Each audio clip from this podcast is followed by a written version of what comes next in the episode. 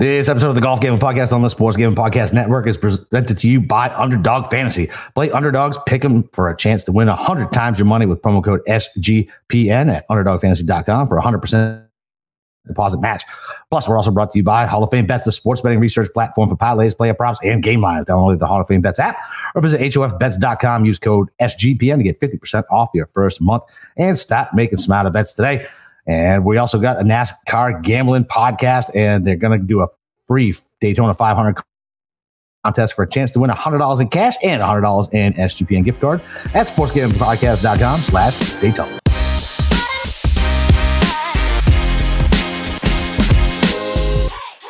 All right, degens, welcome back. It's your boy Boston Capper with the God of Golf himself, Steve Schirmer. We're coming off a, a rough Super Bowl, uh, but we have a very special guest hopefully put us on some winners this week, Mr. Joe Idone. Joe, how you doing, buddy? Good. What's up, fellas? Good to be back in the saddle with you guys. Um, yeah, sorry to hear about the Super Bowl weekend. wasn't great for you guys, but hopefully we'll get things we'll get things rolling. We'll get some picks out there. We'll we'll build some lineups and we'll crush the uh, crush the Genesis, right?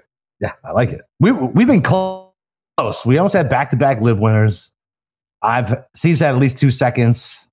I had Burns who completely fucked me on seven through nine last week. Yeah. So it's it's been close. Like it's right there. Like I know it's I know it's coming.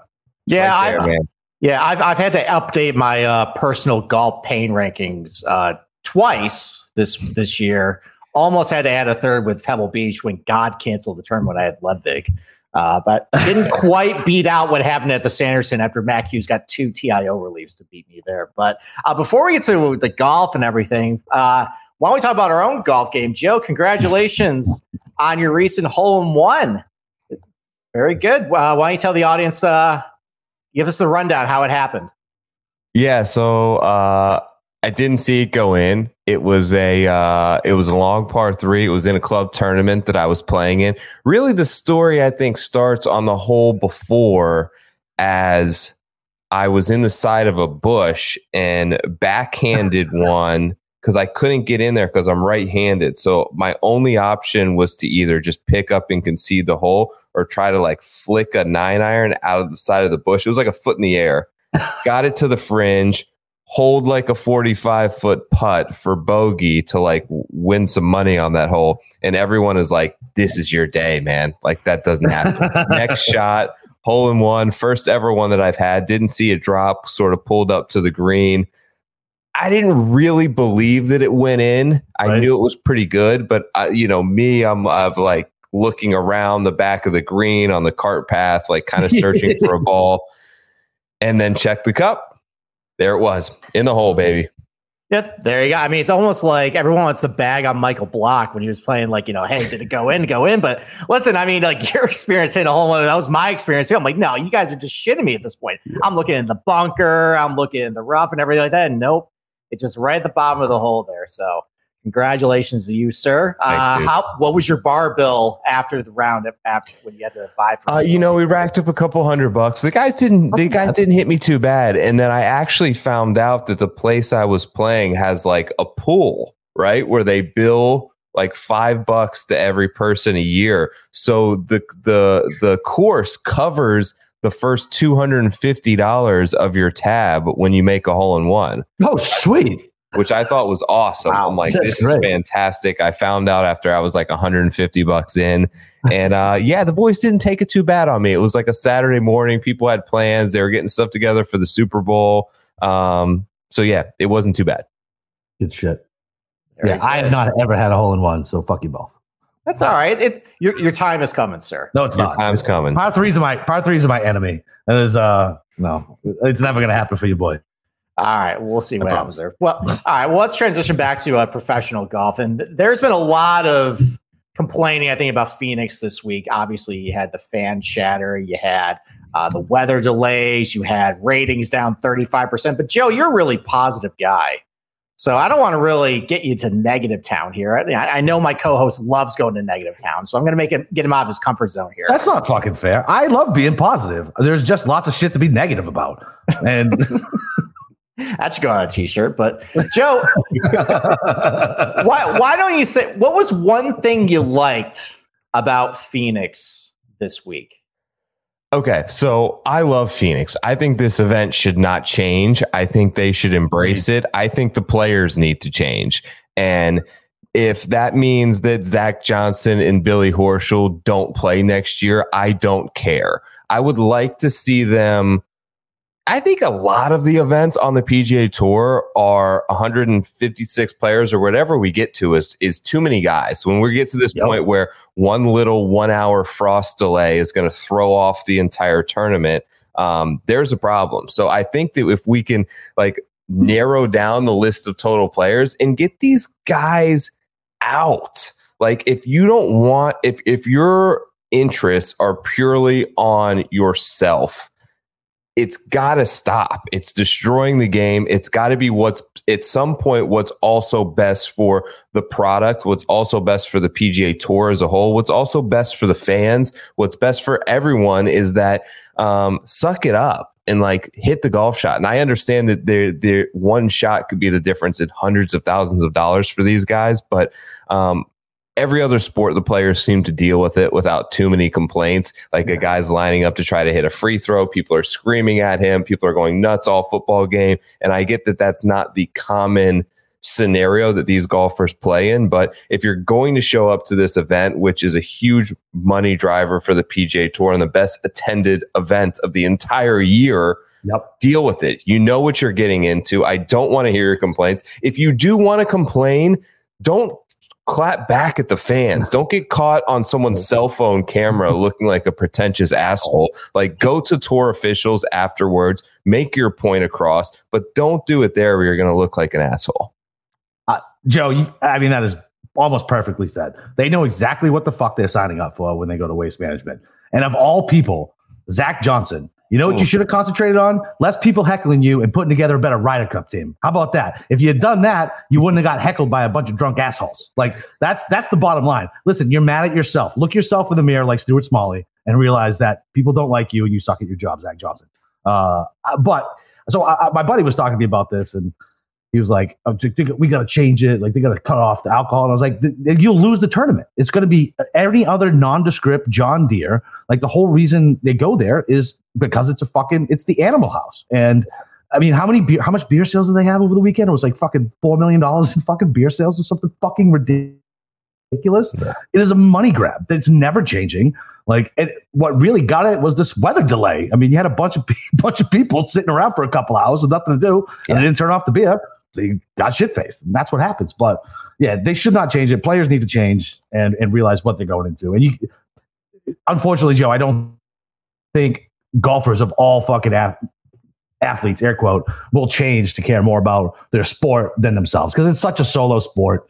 Um, yeah. That it, it, just goes against their DNA to give a shit about anybody else, especially the fucking fans, us, us peasants who watch. Yeah, yeah. I mean, I, I, I they've been I've been seeing like proposals of how they're going to change it, like only do tickets for 16 and like other tickets somewhere else or limiting beer sales. It just eh, the horse is out of the barn at this point. Look, yeah. I mean, like I, I, tend to fall on the side that I think some of these guys who come to these tournaments are just complete assholes, and I hate some of the things they say. But the Phoenix Open, while I think it's kind of morphed from these fans used to be kind of smart about when to do all the rowdy stuff and when kind of shut up it has gotten to a little bit of a point of like, all right, I just want to be kind of on social media with some of the stuff, like jump in the bunkers, or like that. Like, come on. But it is what it is this point. This is the identity of the tournament. There's nothing really a whole lot you do. If you want to limit beer sales, fine, whatever. But like, I think you're right. I think it's really on the onus of the players to just man up at this point and understand that this is just part of the deal. This is the tournament. It's one time a year.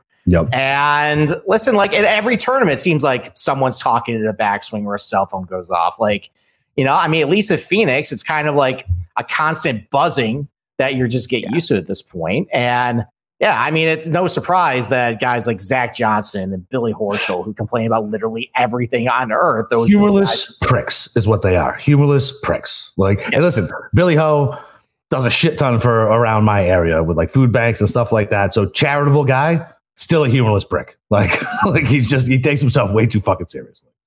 Yeah, yeah, it does. I mean, it's it, it's a shame that that kind of distracted from a really good finish between yeah. you know Charley Hoffman, who big long shot, one of the mules, and Nick Taylor, who suddenly is one of the superstars in the PGA Tour the last uh, year or so. Uh, I want to transition to this. I mean, this has been kind of a rough start, I think, to the year of the PGA Tour as far as like winners going. like you know, not a lot of star power. Um, and maybe this is a transition with to Riviera right now. Now we get a tournament where you know there's you know, it's fairly difficult. Uh, there's a lot of history behind it. Usually the cream rises to the top. We're not going to have any weather issues. Uh, it seems like in this one, unless that uh, giant atmospheric river shows up a day early. Joe, do you think that maybe we're going to see a stop to this ever never ending parade of 100 to 1 plus winners this week? Or uh, do you think maybe that trend is going to continue? And if you do, I mean, do you maybe have a reason why you think some of these long shots just continue hitting over and over? Yeah. I think it's going to end. I think we're going to get a big name winner, but I've said that I right. said that at the Amex when the field strength was incredible. I certainly said that at the Farmers that the cream is going to rise to the top and this thing is over. And it just keeps continuing on. I don't know necessarily, I don't know if it's a problem, but if it is, and it might be for like viewership numbers and things like, you know, this, this people that invested $12 billion in the PGA Tour, right? They they doubled the valuation from that summer. Do they want to see? We can, we can, chat about that, Joe. We Nick can, we can Taylor winning. like, do they want even Wyndham Clark winning an event? Like, there's no way that that's in their bet. That's no way that that's what's best for the sport. Um, but I think it is also what is attractive to me in many ways about golf betting from the start I think water eventually finds its level. It's been six consecutive weeks now of over 100 to 1. You have the best players on a golf course that is a difficult examination and should correlate well with the skill sets that the best players possess. They can hit their long irons the best. They're going to gain strokes off the tee. They have the elite distance that separates them from the bottom half of the field, particularly this week. And those should all be things that are rewarded. Now, are there some guys 100 to 1 and above that I can see potentially winning this thing? Yeah, there's a path to it, especially when the top guys that are up there, um, there there's question marks that could be raised about every one of them. None of them are in this mode that Jon Rahm was at a year ago, where he won four events and he was, you know, priced five to one to win golf tournaments. I don't think any of them are playing at that caliber right now, and they all have a bona fide weakness that has been exploited by these players who are lesser name guys who are taking advantage of an opportunity when it's granted to them. Hmm. Yeah, yeah I, I, I, think I agree. I think I, I think it's going to end this week, and I've been saying that for the last. I said it at Torrey, mm-hmm. I said it at Phoenix, and it didn't happen. But I think now we're going to go to a golf course that really is going to separate the men from the boys. These greens are really tricky. They're it's the primary defense of this golf course. And, you know, a lot of these top guys have played it over and over and over, and they know how to navigate it. And um, I think based on the weather conditions that this forecast is going to be right now and what certain skill sets it's going to lend to, I, I think it's going to, I, I think probably, I can probably cut off probably like 50 guys at least. 55 and then it's going to be basically top of the board. There's only 70 guys in the field. Well, that's another thing, by the way. I so last last year, and I got this wrong in the preview. Last year, they said this was going to be 80 with top 50 and ties. There's only 70 to 71 70. guys. Yeah. So, and, and it's not even just top 50 and ties make the cut. It's within 10 of the lead. I actually went back and looked in 2019. 68 guys were within 10 of the lead after the second round. So only three guys would actually miss the cut. So what's the fucking point of this thing? Was there only 70 guys that year as well? No, no. And I understand like it's a little bit different, but like, like yeah, maybe 10 guys missed the cut, right? Maybe. Right. Like yeah. you're not like, yeah. what's the point? Like if we're going to get to the end of Friday and like 16 guys missed the cut. Yeah. Like, come on, this is really stupid. And if you're 11 back, you're not winning anyway. So like, no, who cares? So I don't know. That's that's just uh, they want they want that paycheck. That's what they there, want. They want see, that guaranteed money, right? You see, I went to negative town. All right, fourteen minutes on the clock there. Um, four minutes. minutes so. All right, why don't we take our first break and then let's start breaking down the top of the board here. All right. So listen, we got to talk to you guys, like I said, about the Daytona 500 contest. Rev up those engines because NASCAR is back. Check out the NASCAR Gambling Podcast with Rod and Cody. Have you covered for all things NASCAR and racing from trucks to cup, Indy to F1. This show gives you the drivers to watch and the most profitable picks for the weekend and racing. Enter their free Daytona 500 contest for a chance to win a $100 SGPN gift card and a 100 bucks in cash. Go to sportsgamblingpodcast.com slash Daytona. That's sportsgamblingpodcast.com slash Daytona. And Underdog Fantasy, they got a way to play alongside all your favorite fantasy plays all season long. NBA, NHL, college basketball still going on, golf too. So simply higher or lower on your favorite players' fantasy stats to cash in, and you can win a 100 times your money with some of the spicy plays. Uh, so watch along, make your picks, and make a little cash over to Underdog's mobile app or website, underdogfantasy.com. When you sign up with promo code GOLF SGPN, Underdog will double your first deposit up to 100 bucks. That's Underdog Fantasy, promo code GOLF SGPN. Okay. Well, uh, before we jump into Dennis, I, I, Joe's Joe's one of the most open-minded guys about LIV, uh, and I paid more attention to it the last two weeks. What have you thought about the last two weeks uh, about LIV? First of all, Steve hates that golf course that they played. I love it just for the plane that crashed for the FBI, uh, who following Tony Spilotro around. I will play that course in my lifetime and get a picture next to it. Yeah, li- literally the uh, what, what literally one of the worst golf courses I've charted ever just there's nothing to it, and it kind of showed on the telecast too. But the plane uh, makes up for it, Steve. The plane makes up for it. So what do you think? What do you think about what's going on with with LIV? You think it's gaining any more traction? I don't look. I think it's all about if it, if you're judging traction from Nielsen ratings or TV viewers. No, that's not how to judge this. It's not. I no. think the the product is getting incrementally better. I agree. I think the coverage is getting better. Um, I enjoy a number of elements about the coverage. I've come around to really, and I know some people don't, but I actually like the leaderboard. Um, yeah. Some of the statistics that they show, I think, are great, and some of them are so like, bad. "What does this mean? Putts per putts per hole." Yeah. Like, how is that predicted before every guy puts? They're showing you how many putts per hole he's had today and where that ranks. Like, it's all it's obviously all dependent on how close the guy is. It, it, so some of the stuff is really bad. Um, I think that they're. I want to see him come back, man. I'm I'm all for. And I'm I, like the the players on the PGA Tour are really starting to bother me.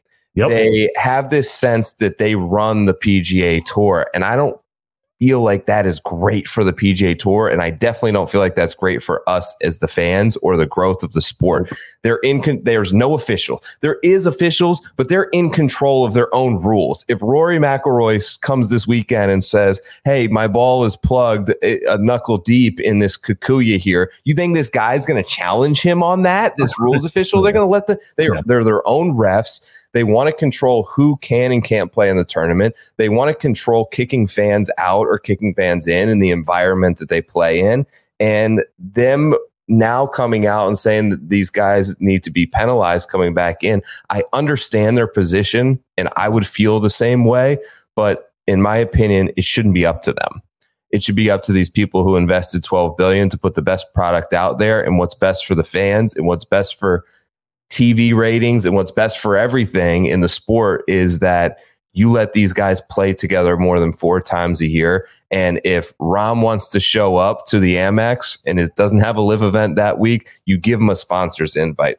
Yeah. I said this if Brooks wants, Brooks always played the Honda. That's my hometown event. If yep. in two weeks, if Brooks wants to play the Cognizant Classic or whatever it is, and they say, look, you live five miles down the road, you played it eight straight years, we want to give you a sponsor's invite. Let him play. Like yep. they're just trying to control so much about the sport and the game. And it's unlike any other sport that I know where you watch the football players on the field last night and they're guys that are in control of nothing outside of their own play. And I think that's how yep. sport should be. And that's kind of what bothers me. And that's why I hope that um, they're able to come back together. Like I, I, just hope that they're able to allow these guys to continue to whatever play their LIV events. But if they want to play four PGA Tour events a year, I think they should be able to do that.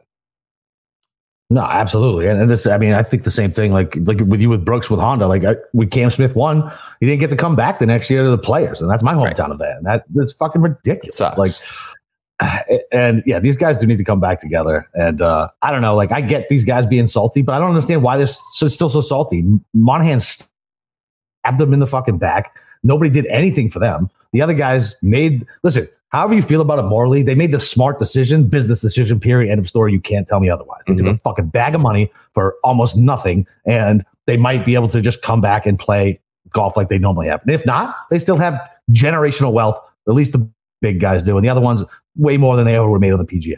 And the, the whole the, the you know bend the knee shit that the PGA Tour pulls really fucking irritates me. Like the, like you have to come kiss the ring to come play the John Deere. The John fucking Deere. This is what you care about. Like, it, like I don't know. It just it, I'm with you. It, it irritates.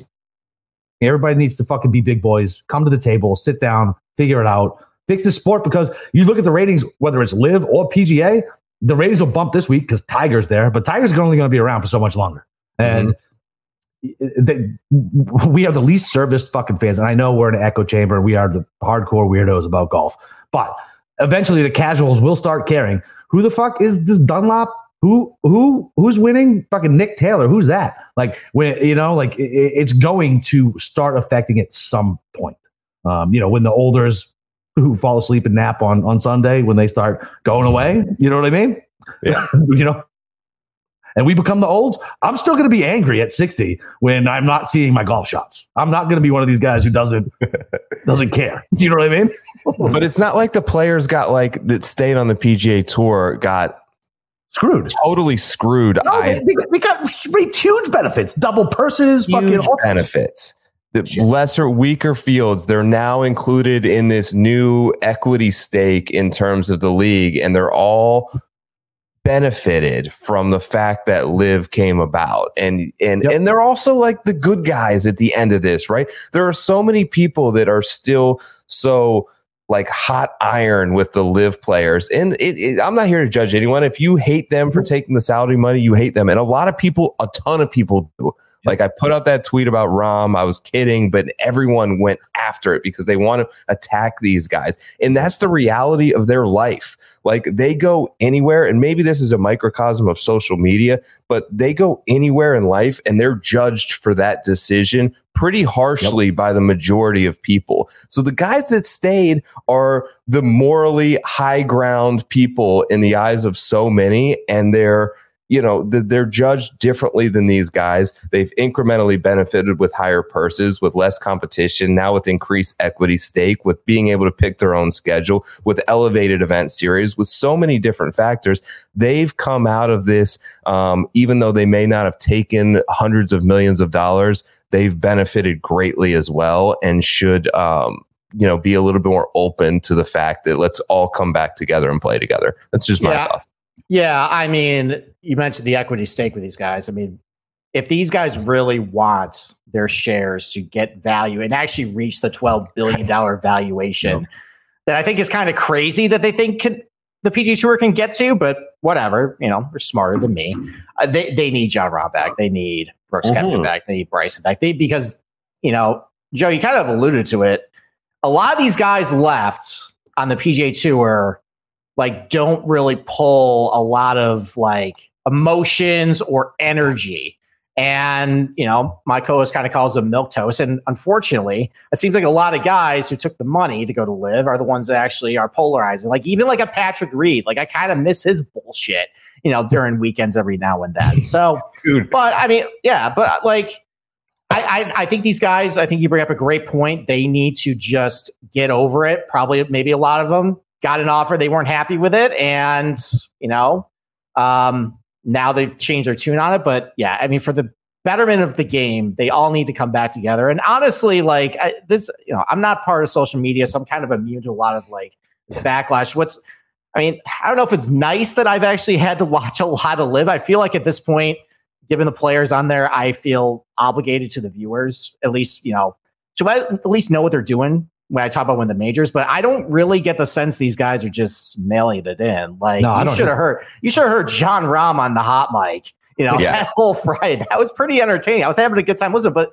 he clearly still gives a shit. These guys are caring if they miss putts and stuff like that. So it just they do have to figure it out. It's and Capper, you brought up a great point. The ratings suck for both. It is inferior products with separate. They need to come back together. And I just, I really hope these guys just stop bitching and fighting about it and come to some sort of agreement soon.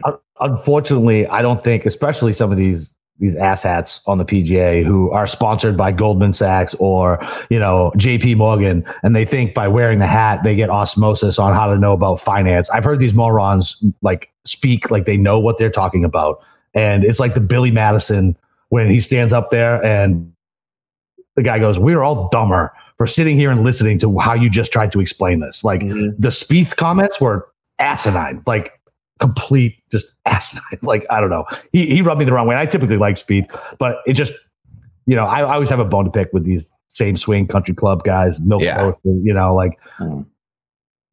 Leave it up to the sponsors. I mean, leave it up to the sponsor. They hit a triple.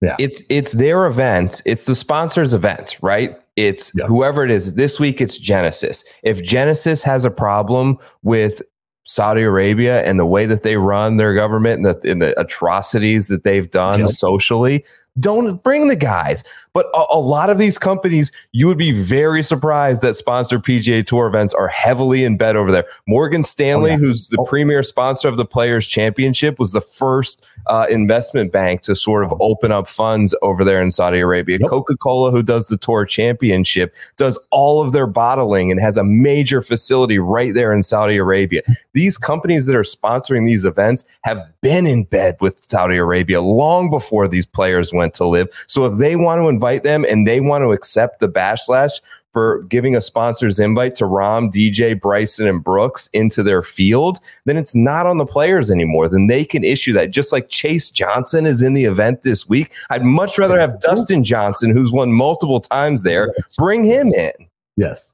Mm-hmm. A hundred percent. And you said it right. And so it is so funny. It's like the the people who are like yelling about the Saudi thing. Listen, I get it. Like I understand why they're mad, but it's like they have no real worldview on how things actually work. Like all these companies uh, take money from different spots and things like that. I remember having to go through people's portfolios and being like, they wanted to have a socially conscious portfolio. And I would tell them what they would have to eliminate. Guess what they didn't want anymore? A socially yeah. conscious fucking portfolio. Yeah. you know what I mean? Like it's it's just how the world works. It sucks. It is what it is. And it's fucking golf. At the end of the day, we don't even make it a political statement on a fucking sport. And I know the sport whitewashing and all that, but at the end of the day, I'm a fucking golf fan. I'm a fucking gambler, and that's what I fucking care about. The way the world is now, I just care about my little bubble, protecting that, and that's it. I am I am fucking Woodrow Wilson. Fucking keep it keep it in my borders, and I will be happy. That's quite the historical reference. I'm proud of you there. Yeah, buddy. There you go. All right. All right. Why don't we take our second break and then uh, let's finally get to uh, the Genesis pick. Finally. That was a great conversation, Steve. Anyway, Hall of Fame it bets. Was. You it was. Big I'm not saying it was. by betting smarter. This NBA season with Hall of Fame bets, the sports betting analytics platform for parlays, player props, and game lines. You research every NBA and soccer bet with historical stats and data into any parlay idea into the Hall of Fame bets. Revolutionary optimizing tool to get hit rates broken down by leg, as well as an expected probability for the entire parlay. Sort all players by hit rate for any bet to learn which players are hot and which ones got value. So stop betting the dock and join over 30,000 users researching with Hall of Fame bets to craft more intelligent, data driven parlays. Download the Hall of Fame bets app or visit HOFbets.com and use code SGPN to get 50% off your first month today. Start researching, start winning with Hall of Fame bets. And all you audio listeners, yeah, I would come over to YouTube, man. Give us a like. You get to watch my uh, gyrations. I get to see Joe's pretty mustache. You're missing it all out if you listen to it on uh, on Apple or Spotify. Yep, there you go. All right, let's go top of the board, Joe. Yep. So I got a couple guys circled down here that I want to bet. I kind of want to talk it through with, with you guys. But Joe, why don't I kick it off with you? Let's start with just on like 20 to 1 and under. Um, what guys down here maybe pique your interest in betting outright this week if you have bet them outright? Yeah, so I don't have I have a couple guys who are around that number now. I have 22s on Ludvig and Justin Thomas uh, from Monday. Right. So Ludvig's kind of drifted up to that number. It looks it looks like JT now is down to 16 to 1. 16. Um, those are my two guys. I think Justin Thomas is trending. I think he's going to notch a victory before I'll say before they leave Florida, he's going to have a win. He wants a win very badly right now. He wants to capitalize on this form. Um, I had him in 2019 when he blew a four stroke lead here on Sunday to JB Holmes. You had JB? No, I had JT. no. I was in the hotel room with my pregnant wife at the time, and we were on like our baby moon, and I was sweating JT. Oh, And, that was uh, so that bad. Was, yeah, that was really horrible. Blowing a four shot lead to fucking smelly armpits, JB Holmes there. and I The think he was the human only guy in the top 10 who like like Sunday played really easy that day for some reason at Riviera and he was the only guy like over uh, multiple s- four strokes over par and everyone else like JB Holmes shot one under and beat him chased him down So what happened was in the morning, it was cold. So I think they finished with the third round in the morning. Mhm. and they only had like a couple holes left and it was cold and the wind kicked up in the afternoon so it actually played kind of tough in the last round okay but this is where i came up with jt is just a complete house cat and that i'm Okay. never betting him again in really bad weather and then he shoved it in my face a couple times like at the players and Yeah. um the pga Oklahoma. championship all those yeah but that was kind of reverted back to i think a little bit of house cat stats i've noticed some uh, disturbing trends with bad weather but um I like the JT pick. That's one guy I have circled there for obvious reasons. Oh, I'm sorry, Capper. You want to go ahead? No, I was just going to ask. So, so Joe, with your analysis, you're doing what I would do, and you're playing armchair psychologist, right? Like he really wants to win. Everybody in this field really Mhm. wants to win, right? And I worry about. Do you feel like JT like presses a little bit? Like I feel like he is the guy who presses and gets himself too tight because he hasn't won since uh since Oklahoma. Yeah, but like who of these guys up here isn't pressing is what I would say. Like Scotty's Oh, pressing. yeah. Oh, Rory Scotty's can be 100%. pressing. Rory has as much scar tissue in big events as anyone in the world right now. Xander's, it's been forever since Xander's won. Cantlay's pressing right now because he jumps out the first round. It's been forever since he won. Max Homa wants this event more than anyone. He was in tears in this press conference last year because he was saying how much it meant to him because the year that Max Homa won this event, there was no fans, right? So it was COVID, so there was zero fans. So he talked last year about when he lost, he was literally crying and said, I want this more than anything because I had all my family and friends here and I wasn't able to share that with them when I won. So he was so hurt by it. So like every one of these guys at the top of the board has some sort of like little mini demon. I think that they're dealing with. And honestly, it's one of the reasons I talked to Andy that like I love Ludvig is Ludvig has no scar tissue. He has no expectation. He's not gone through the run that Scheffler's on right now, where he hits everything to 12 feet and he's losing to Nick Taylor and Charley Hoffman doing so.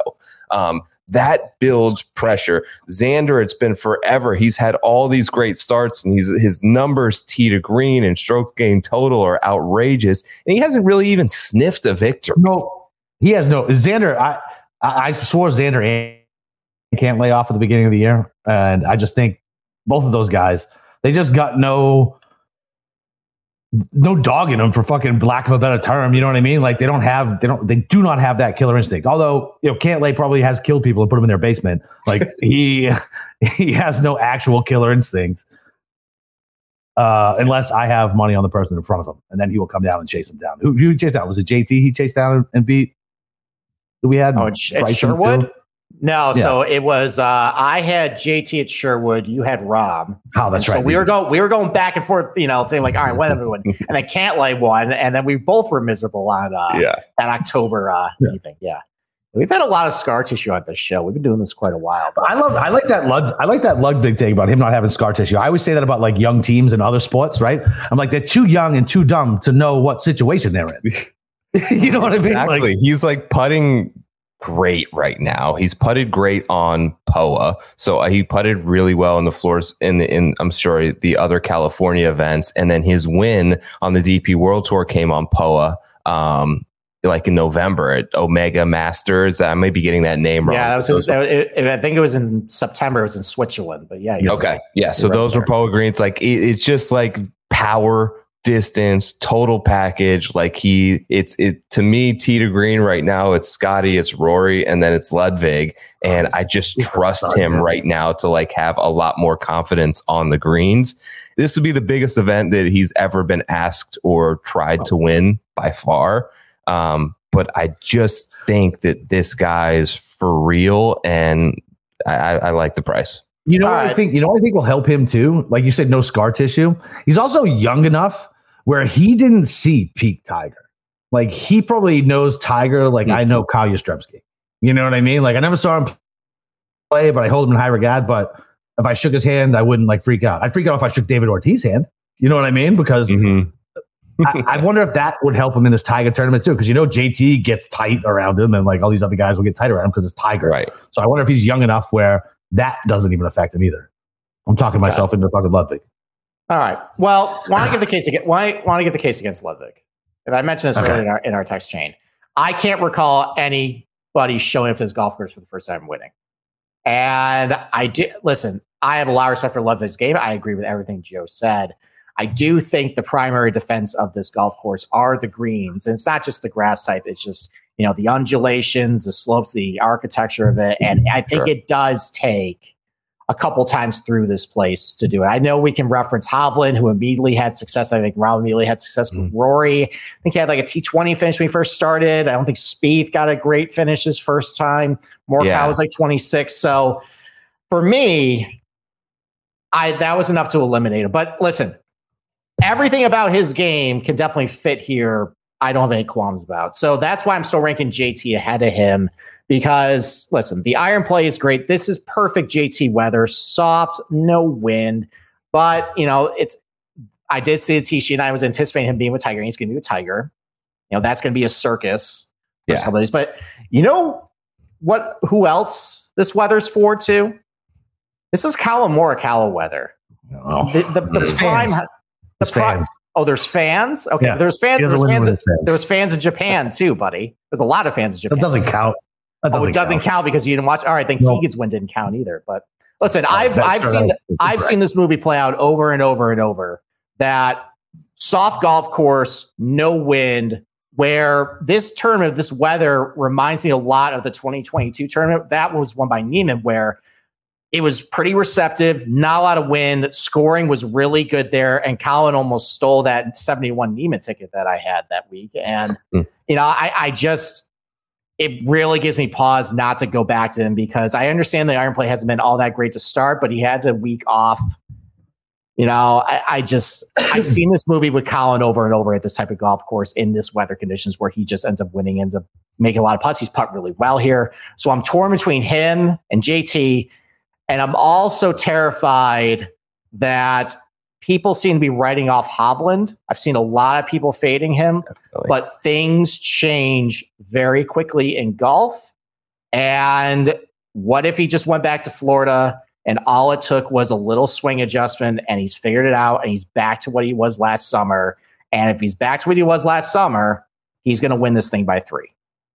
So that's also terrifying. I don't know if I really want to fully commit to the outright price with that, but I think people are very quickly dismissing a very small sample size without even knowing what happened down in Florida. And we've seen this burn the gambling community. For example, Morikawa ahead of the Open, where he was horrible in Scotland. He claimed that you know his irons didn't interact well with the turf. He went to yeah, the who, who broke that fucking story? I still hate whoever that reporter is. I know. He went to he went to the Titleist truck or whatever, yeah, or the TaylorMade truck, and then he was fine.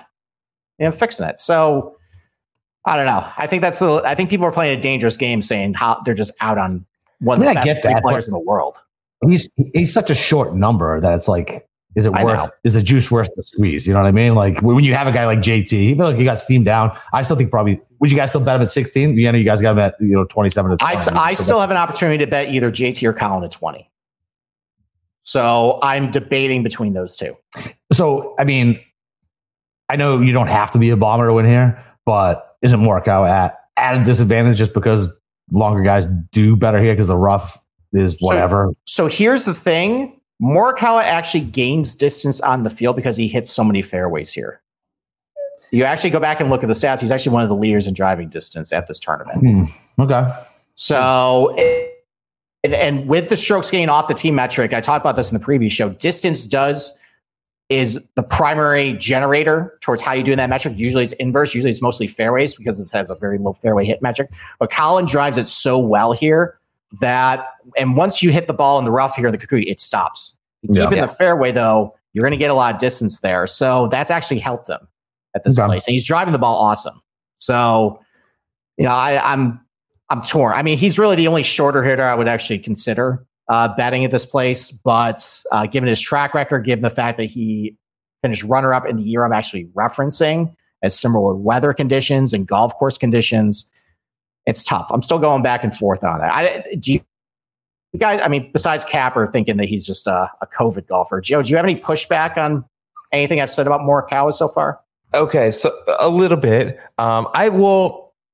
I guess going back to Ludvig, I do have a little pushback there as well because um, two guys that I would say are very good comps, in my opinion, to Ludvig. Um, there actually was a debutant who won in his first time here, and it was Adam Scott. I think that he has shows a lot of similarities with Ludvig. And the other guy's Cam Young finished solo second here in his very first appearance at this event. And like he fits that mold. And, and, and sort of Victor's done it as well of guys who are just elite ball strikers, tee to green. My only thing about Collin is you're right. The the driving accuracy, I think, is going to give him inflated distance numbers this week because of the reality of the Kikuyu being basically Velcro when you hit it. Um, but I worry about his putting. Is from five to fifteen feet. He is 62nd in the field in those last 36 rounds out of 70 total guys. Mhm. Um, Aberg's in the top seven of there, which is why I kind of lean that route. And he's not like Colin's great in terms of driving accuracy. Ludvig's not that far behind him. Like you're talking, I'm looking at the last 36 rounds and he's hitting 66% of fairways versus 64% of fairways, but he is well longer off the tee. Um, So his carry distance is in the top five in the field. And if the carry is one of the things I'm kind of looking at here, because you'd be surprised at the, the difference between driving distance and carry distance a lot of places, especially a place with the rough like this. These players who have sort of deployed this bomb and gouge approach, like Victor Hovland, like Cam Young, like even Joaquin Niemann did around this place, are guys that carry it a long way off the tee. Sam Burns had a great year. He's in the top three in carry distance.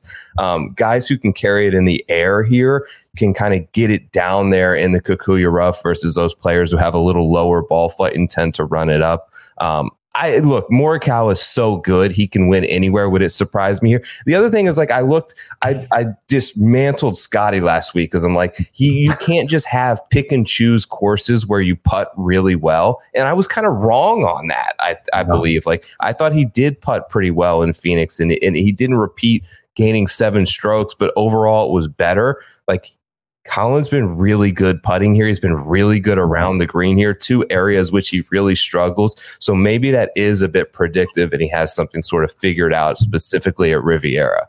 Hmm. Yeah, I mean, you bring up good points as far as the driving stuff, and I mean, look, yes, you he has putt really well here, but I also remember in 2021 where I think he lost like eight strokes putting in third round, and then I immediately wrote him off, and then the next week he had a putting adjustment and he won concession after I told Oh, the guy yeah. not to after I told the guy not to bet him at 40 to one. Not That's one of my best moments. Uh, in my Yes. career. Changed his grip, everything. unfucking Yep. believable. Yeah. Why do we bet this sport? So, all right. So cat. All right. So cat. So I'm going. So I'm I'm torn between Morikawa and JT. I'll I'll put up my final betting card tomorrow. Capper, who do you, who are you on in this range? So I'm not on anybody yet because I was going between uh, JT and Ludvig. I think Joe is now convinced beyond Ludvig. Plus, he's more fun to root for than JT because I don't really like JT. So Okay. All right. Uh, let's see. Let's move past like 30 to let's go from like 30 to like 60. wait, we got good guys in the 20s. I mean, all right, fine. I have them. I when I did my sheet, they still had 30 numbers. So, all right, fine. We'll go 20 to 60. Okay. Yeah, Yeah, I mean, like, from, like, just- my speed- guy. All right. All right. Go, go ahead. Who'd you, who'd you bet? What about Burns? I mean, are we not going to go back to Burns? Good course history here. Long off the box, can get super hot with the putter. I know he does well on Bermuda, but he's done well here. And listen, nobody was more frustrated the whole seven through fucking 10 than I was on Sunday. Uh, but I mean, dude, I mean, 20 to 1 or 22. Dude, that's a fucking solid price for here. Like he's got he's got just as much win equity as everybody shorter on the odds boards. Um, yeah, I just I don't know why he hasn't moved. I guess I'm glad people haven't bet him. I bet him, and I just I'm going back to the well on Burns. I'm not even a Burns guy. You guys know that I'm not a Burns guy. But what I saw this weekend, and talk about a guy who wants a win. He's another one who's got fire in him. Like I make fun of Burns for being milk toast too, but that dude is a killer. Like I, I, he is a killer. When he smells it, he gets it. Um, so yeah, I, I, like Burns a lot. At, least at the price, I like it a lot. Plus, his course history is fine, um, and he's everything I want in a golfer here. Okay. Um, I mean, I consider Burns. I think because I, I think this golf course is going to be a little more gettable uh, than most years. That I think some of his. But he's won birdie fest. This isn't still. It still isn't really a birdie fest. It's more about like hit, being able to hit the green regulation at a slightly higher rate than most years. Yeah. And he is a little weaker in that category. I know he's been hitting his irons a little better lately, but still between 150 and 200 can be a little dicey, and that's the primary range here. Uh, and his course history, the one you're referencing, where uh, was 2021, where he blew that lead. Yeah. Other than that, though, he's been not all. He missed, cut, missed cut a couple times. Not all that great. So in that 2021 year, that was like an up and down fest, grinding for pars. Where you know, based on some of his metrics here, that kind of suits him. I, I mean, like I, if I'm trying to measure Burns versus JT and like guys like Morikawa, and he just didn't quite make the cut for me. Okay. Okay. Uh, let's see. Anybody, anything else in this range before we move what on? about Wyndham? Wyndham's still not priced. Yeah, I took Wyndham. Yeah. Okay. I bet I bet Wyndham at 45, but he's all the way down here. I also bet Wyndham as well. So Joe, yeah. why don't you uh, So I got him at 40. Would you, okay. Would you guys still bet him at 35? Right? He's 35 across the board now. So I mean, would you guys still bet him at 35? I think I still would. I, I, I got him at 40 as well. I would I would really con- I mean 35. Yes, I think I would. I think he came out and I think for probably the third consecutive week, he's the most underpriced guy on the board. I think for some reason the sports books and the odds makers are are slow to react on this guy, but at 45 to 1 where they release the odds, I mean, do they really think that Xander is three times more likely to win this event than Wyndham Clark right now? Yeah. Um, he's playing great. I mean, obviously the course record at Pebble, would he have won that event on Sunday? And like, it's hard to back up a 60 at Pebble Beach. Probably yeah. not. There's a lot of guys chasing, but the reality is, is he won. And I know that he had a bad round four last week. Um, but what I'm getting like my days confused, but whatever day they played like two rounds, he was awesome and got himself right back into the tournament. Yep. He was flighting down wedges. He was hitting some with a ton of spin. He was like eyeing every single iron shot down like he was he was that's what really stuck, that's what stuck out to me with him yes this past weekend was the iron play and what he was doing he was doing whatever he fucking wanted with the ball ever he wanted yeah was he was in total crazy. control yeah. and you know he he obviously has has won a couple events out in california including the us open which was also a george thomas golf course Rory. Yeah. at LACC. So like it's it's just a price thing for me. As soon as I saw like a four in front of his name, I'm I'm I'm in. Yeah, I mean, he checks a lot of the boxes for me. He has past success here. He's long off the box. He's really good between 150 and 200. He's been his irons pretty good. Great around the green. That is by far the most predictive metric for any player who has success here. And also, it sees a significant boost in your overall total strokes gain or how you separate yourself because, you know, over the average PGA Tour golf course. Because, you know, even if I think the green regulation rate is going to be a little higher, it's still going to be sub 60% this week. So it is going to be a big up and down gain. And obviously, great putting on POA. Uh, look, the only warning is that uh, I actually declared last week because the round you referenced, I think it was round one, where I caught a book napping on his total yes. birdies he was going to have in Scottsdale in round one. He was sitting at two, and he still had both par fives. He had the back nine going, and I'm like, all right, it, it, the line was three and a half. I'm like, he's going to get to like five or six. So I hammer the over there, and he was sitting at three after nine holes, and then he just completely shit the bed on the back nine there. So I went on a little tirade about how much I hate Wyndham Clark. He stole a lot yeah. of my money last year with a bunch of outrights that I had guys going second. And he stole that. He stole the Ludvig thing a couple weeks ago. So I'm yeah. his nemesis. The fact I'm on him this week uh, might concern you because it seems like I never have success with Wyndham, but it just it, it's kind of hard to ignore. And maybe this is a way to make amends to him to uh, bet him this week. To uh, I mean, maybe heal, maybe heal some wounds uh, that I have with him.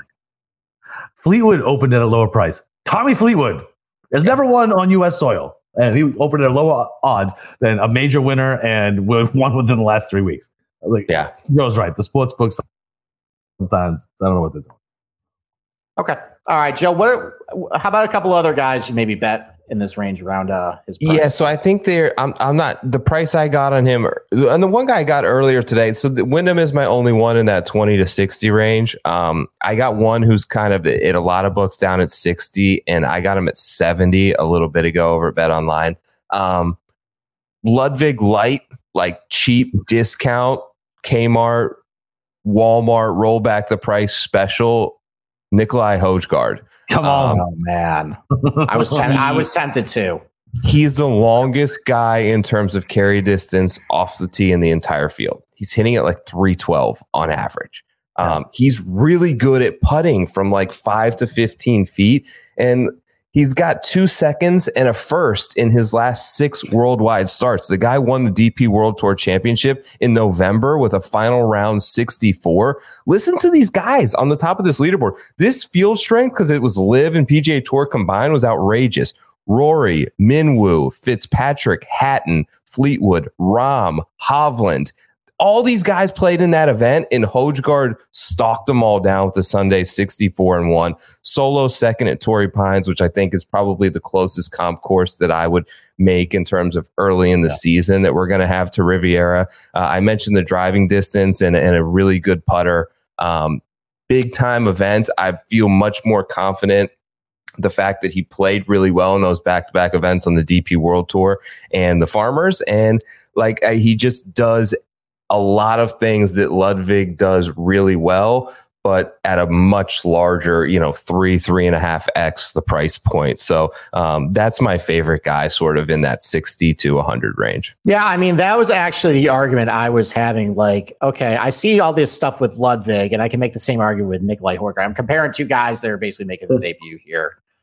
What, although you might have led me into a different direction that where I came to conclusion with him.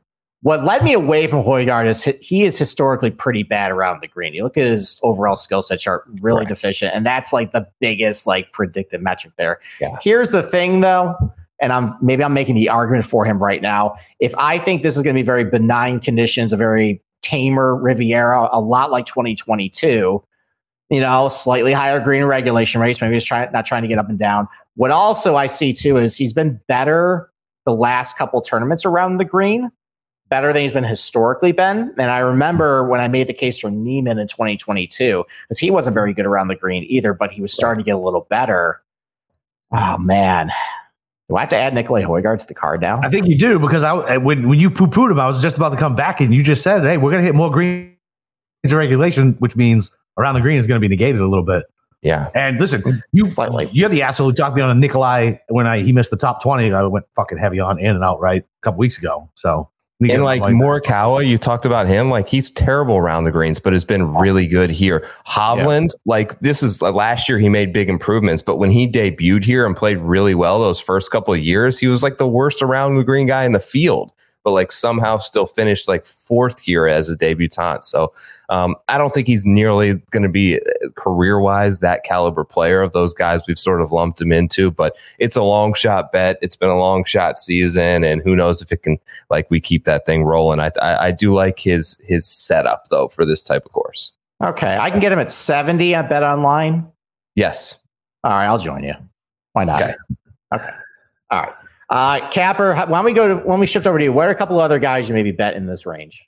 So I, uh, I mean, I really haven't bet anybody else in this range. I I did my monk, and I I stayed away from fucking Keegan, even though this is a long iron course and he's straight and long off the box and fifty five to one for a guy who plays as well as he does. It's kind of insulting um, with Jason Day being probably shorter than him. I stayed away from him. Cole's too short. I hate Henley. Kitayama, I have no fucking clue how he finished as high as he did last week because every time I saw him on TV, he was hitting off a cat path. Uh, He so putted I the like- lights out last week, but he's he's he's been kind of flushing his good. irons too. It's been good. Yeah. Yeah. Uh, so, so I, I, I mean, I, I just, I just went with Clark, and then I was kind of waiting to hear what you guys wanted to say. So Hojgaard, I can still get at 65 on a local. So I might join you on that. I didn't bet Keegan as he's not even on my shadow bet, which means people should probably bet him because uh, that's that that's ultimate pain for me when he wins and I don't bet him. So like the travelers. Um, yeah, I mean, I don't know, man. Like I don't like I don't like Decky here uh, with with whatever he, he's lost he's lost ball speed and, and coming off the box and yeah. I don't know. I'm never a Denny guy. Corey Conners is like what Collin Morikawa light, right? Hits a bunch of fairways. I never trust his putting. Oh, okay. So here's somebody I bet. So I bet I bet Goober at 95 to 1. Yeah, I explain who Goober is to everybody. You can't just Oh, sorry, Harris English. So I bet Harris English at 95 to 1. He's got he, he, he played well here last year when he was just recovering yeah. off his fucking injury. Um he's a guy who can get hot and go and he's trending in the right direction. He's been playing a little bit. I think top 15 last time he was out. Um I don't know. He's I just pick, he's like an, he's just an older veteran type guy who I can I would not be shocked to see him in the chase on Sunday. I just wouldn't. Like I just feel like this is a Harrison. This is definitely a course that he could dominate. And ninety five to one, like yeah, I, I like that a lot from the Goober.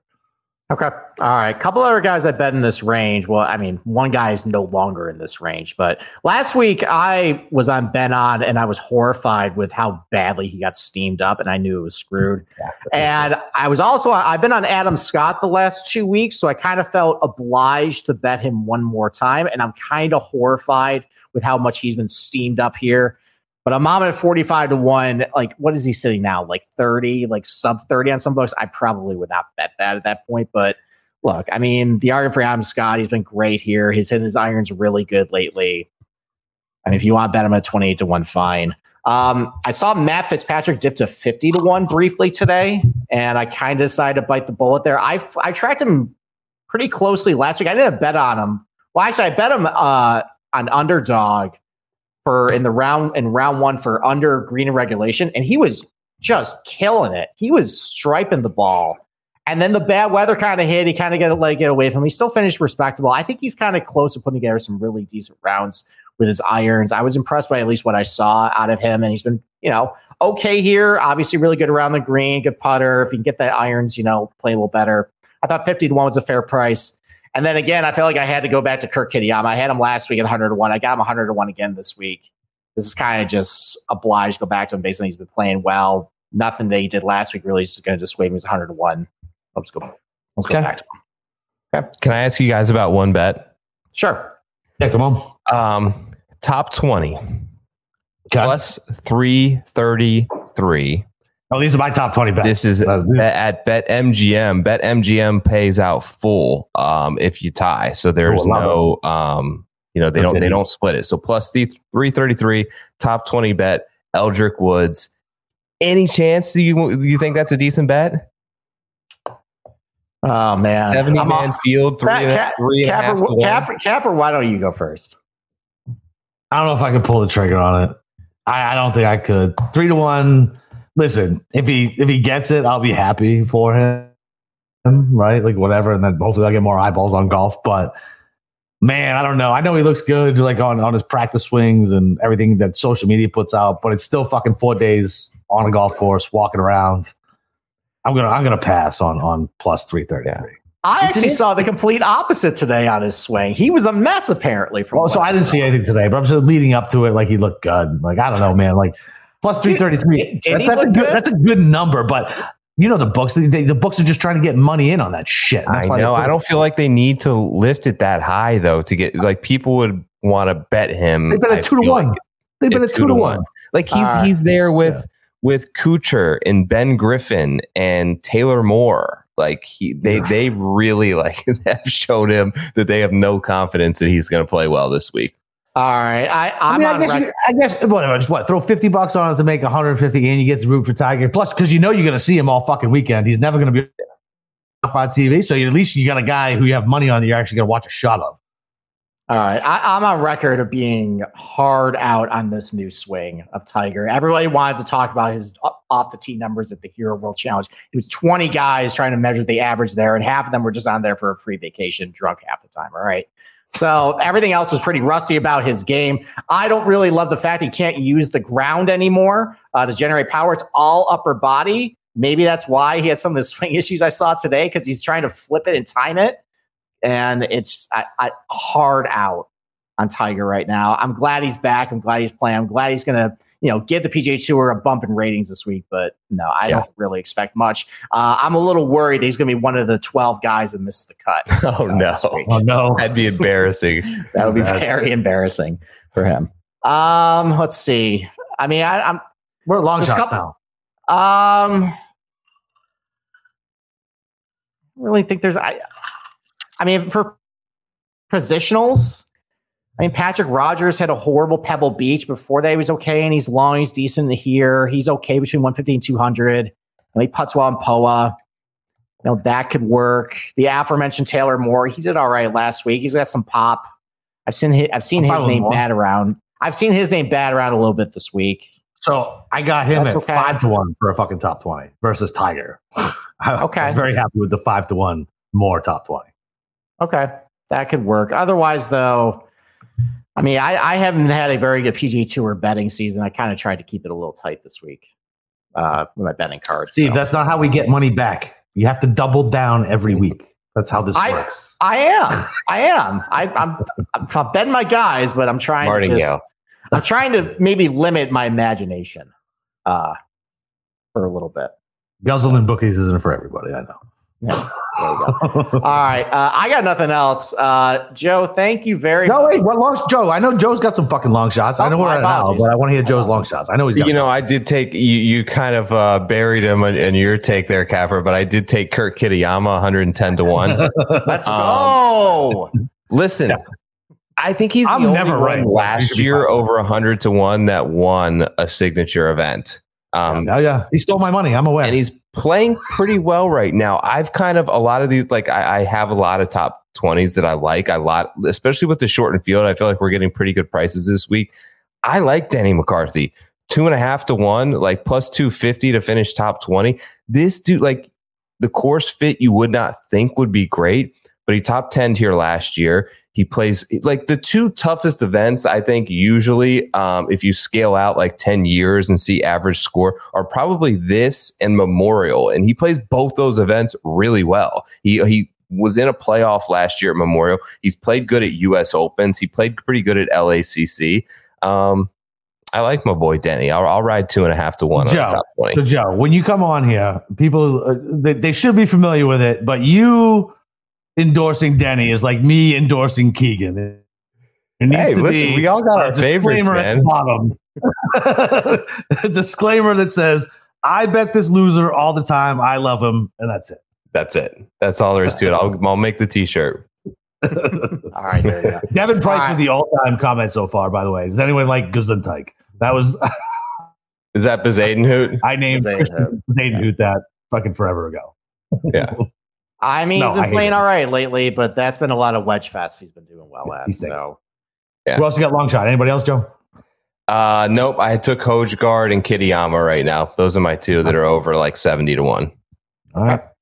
All right. Well, Joe, thank you for joining us. Uh, give a couple plugs. Where can we find you? Uh, tell everybody where they can see all your content.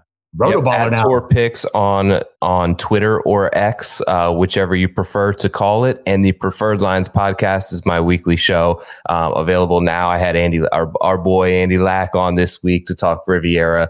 Um, that full episode is out now on YouTube if you just search for Preferred Lines, or it's also available, you know, wherever you get your podcast if you want the audio version. So uh, appreciate you guys as always having me on. We'll, we'll get you guys. I would love to have you return sort of the favor soon, and it was awesome to talk to you guys this week. All right. Giuseppe, appreciate it. Steve, you got anything else?